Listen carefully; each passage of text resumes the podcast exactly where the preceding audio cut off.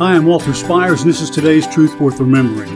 In recent weeks, I've done a series on prevailing prayer, and then last week we focused on praising. Today we turn to my message from this morning Lord, you are my blank. We're going to fill in the blanks because there are so many things that we can say about our God, assuming we get into His Word and find these magnificent attributes of His. My mission in this series is to turn our focus to God. We will see a change in our perspective, attitude, and life. The fourth word in our Bibles is God.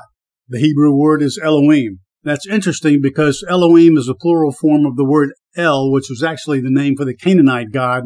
Elohim is the plural form, and many of us from our studies identify it with the Trinity. But there are also many who argue against that, that that was never the intention. And understand this, the Jews don't believe in the Trinity. They don't believe Jesus is God. They don't believe Messiah has come. And so they weren't really looking for that. And the Holy Spirit showed up sporadically in places throughout the Old Testament. And the New Testament is not their Bible. It's ours as Christians. My purpose in sharing that with you is to help you understand who it is we're crying out to. Here are some verses from David to Jesus where we find them identifying with God as my God, my Lord. In Psalm 6:2, David wrote this, I said to the Lord, You are my God. I have no good beside you. In Psalm 31:14 he said, But as for me, I trust in you. I say, You are my God. In Psalm 118:28 he wrote this, You are my God and I will give thanks to you. You are my God and I will extol you. In John 20:17 we read this.